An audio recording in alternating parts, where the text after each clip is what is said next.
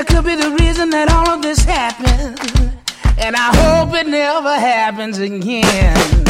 It's too late, and I hate to see you go.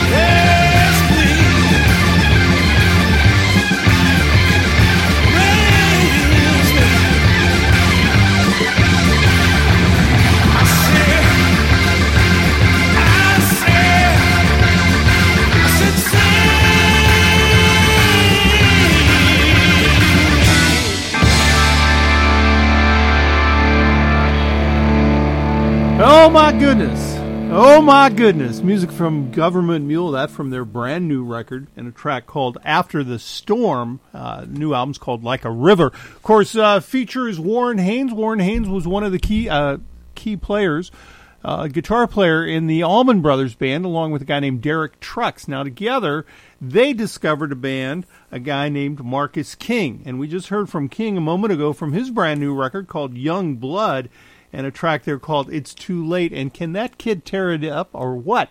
And guess what? He's on the Dan Auerbach record label. In fact, Dan produced that record. And so I'm beginning to see a trend here. My musical tastes seem to be evolving very quickly, and I'm kind of falling into this sort of trap of following uh, Auerbach through his explorations. And man, isn't it fun! Well, the other day, uh, Barb and I went down to see Diana Ross.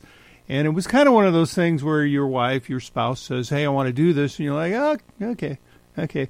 And, you know, in your mind, and this is one of my favorite rock and roll quotes of all time from Iggy Pop it's uh, Come on and bore me, dollface.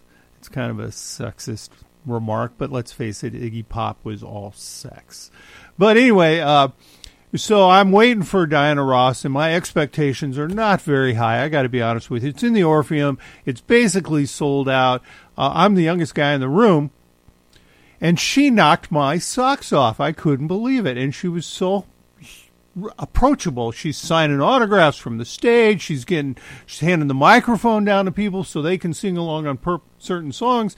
She comes out and slaughters the crowd with the Supremes. Comes back with that sort of uh, disco-y dance sort of sound that she has, and then she's got a brand new record out that she wrote with one of her singers. They had a ten-piece band on the stage, and what's interesting is the male singer was singing the higher parts than the other female backup singer. So you have uh, Diana Ross, a female backup singer, and a male backup singer, and it was the male that was singing most of the high parts, right up there with Diana Ross. In fact, they wrote the new album together, and so it was. Uh, I gotta say, she really now you understand she's 80 years old and it's like okay you're an icon. I get it. Took me a while. I'll shut up and go home now and enjoy the show. Let's hear some music from Gregg Allman as we wrap up this set of music which was clearly inspired by the allman brothers. Well i'm going to california tomorrow.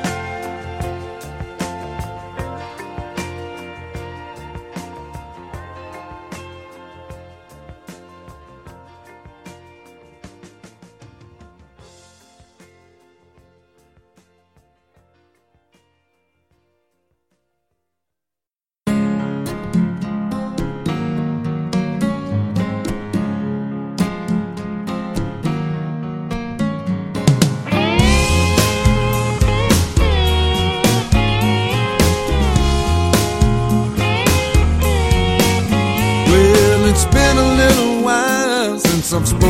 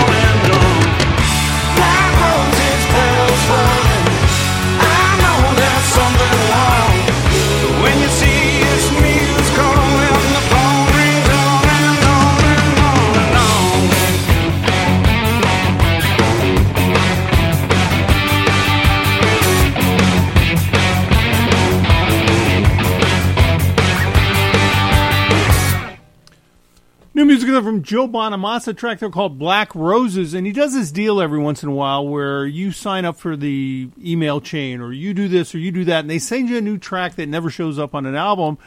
Like I'm in for that. That sounds good. So that's how we stay ahead of the ball game here at Pacific Street Blues. We whore ourselves out for our email address, just so you can hear good music on a Sunday morning. I hope you think it's worth it. well, some of the shows coming up again. We mentioned this September 27th. Ramon Fowler will be over at the waiting room at about 60th and Maple Street on Benson Street. Chris Lager is solo at the waiting room, same location. Stewart Copeland's going to be with the uh, orchestra on the 30th, and I'm sure they'll be playing like Curved Air. And didn't he do a band with Stanley Clarke? And he did a band with Adrian Belew, and then he did Curved Air and the Police, and wow. Uh, Tower of Power is going to be uh, here in town at the Orpheum on October 6th. I'm really super looking forward to that. Peter Gabriel on the 16th at Ball Arena out in Denver. I know some boys that are going to go to that.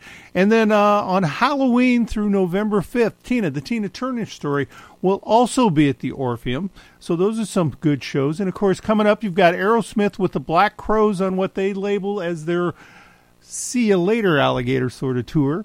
Lake Street Dive will be in on November 14th at the Orpheum. And then the Iguanas featuring Joe Cabral. Wow. It's going to be at the waiting room on the part of the Sunday Roadhouse series. That show on November 18th. Wow, wow, wow. Speaking of uh, Tower Power, I'm in the mood. Are you in the mood? Let's go.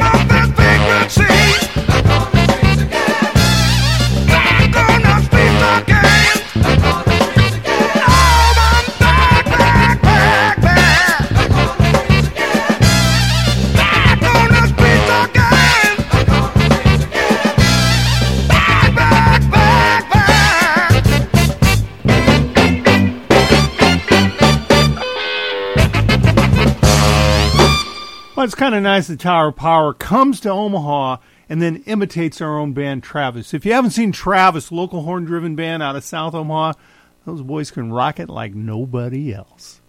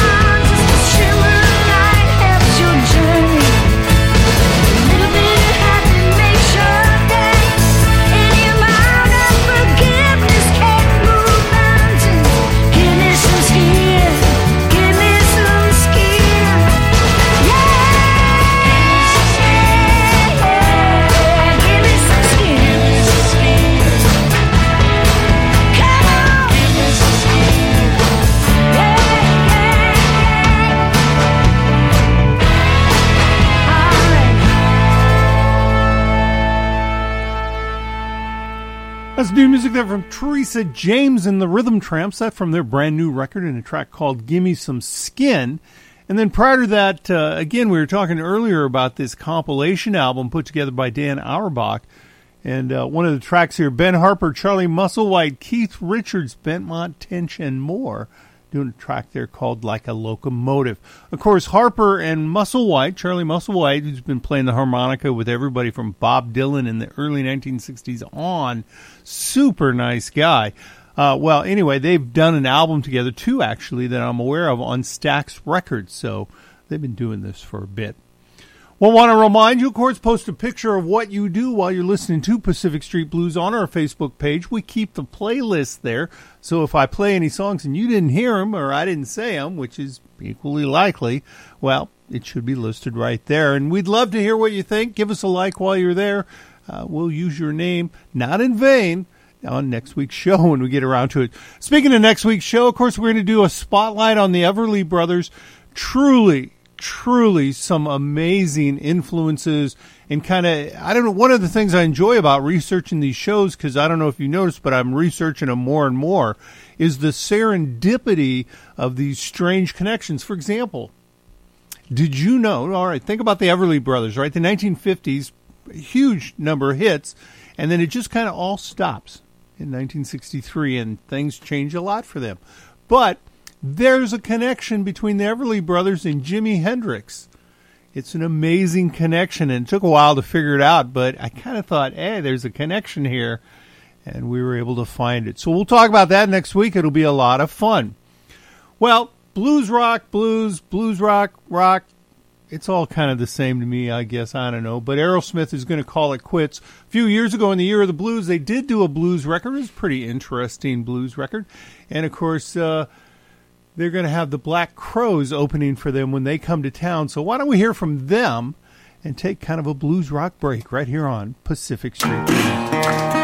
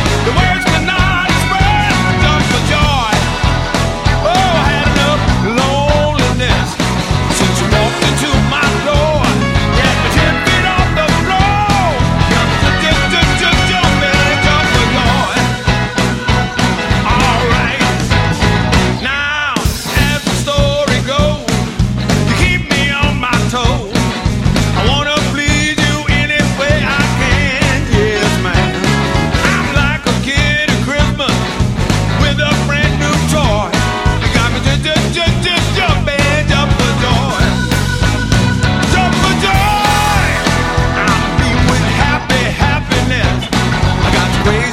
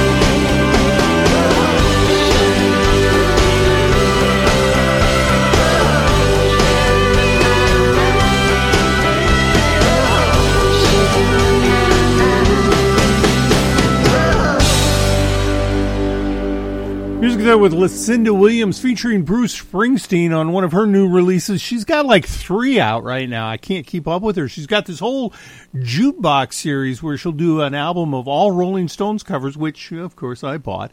And, and she just keeps rolling and rolling. Uh, this particular track, My New York City Comeback or My New York Comeback. Also, we heard from a new artist. Don't know a thing about him, but his name is Jimmy Hall. And a track there called Jump for Joy. Kind of got that jump blues sort of feel thing going for it. Yes, it does. Well, it's time for me to get out of here. Of course, I hope you visit the podcast. Uh, just Google Pacific Street Blues podcast. It'll pop right up. I think the Apple platform's the best, but recently we got onto the um, Google platform. So, uh, continuing to get more and more listens, which is great.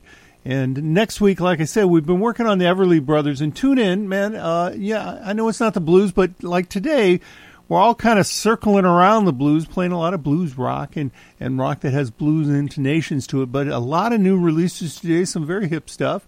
Um, and you know, it takes a while to get used to these new artists, but what you don't want to do is get stuck in with the old guys. You want to keep moving and like a shark, you're just moving through looking for the newest music and and what sounds good and why does it sound good and who is that?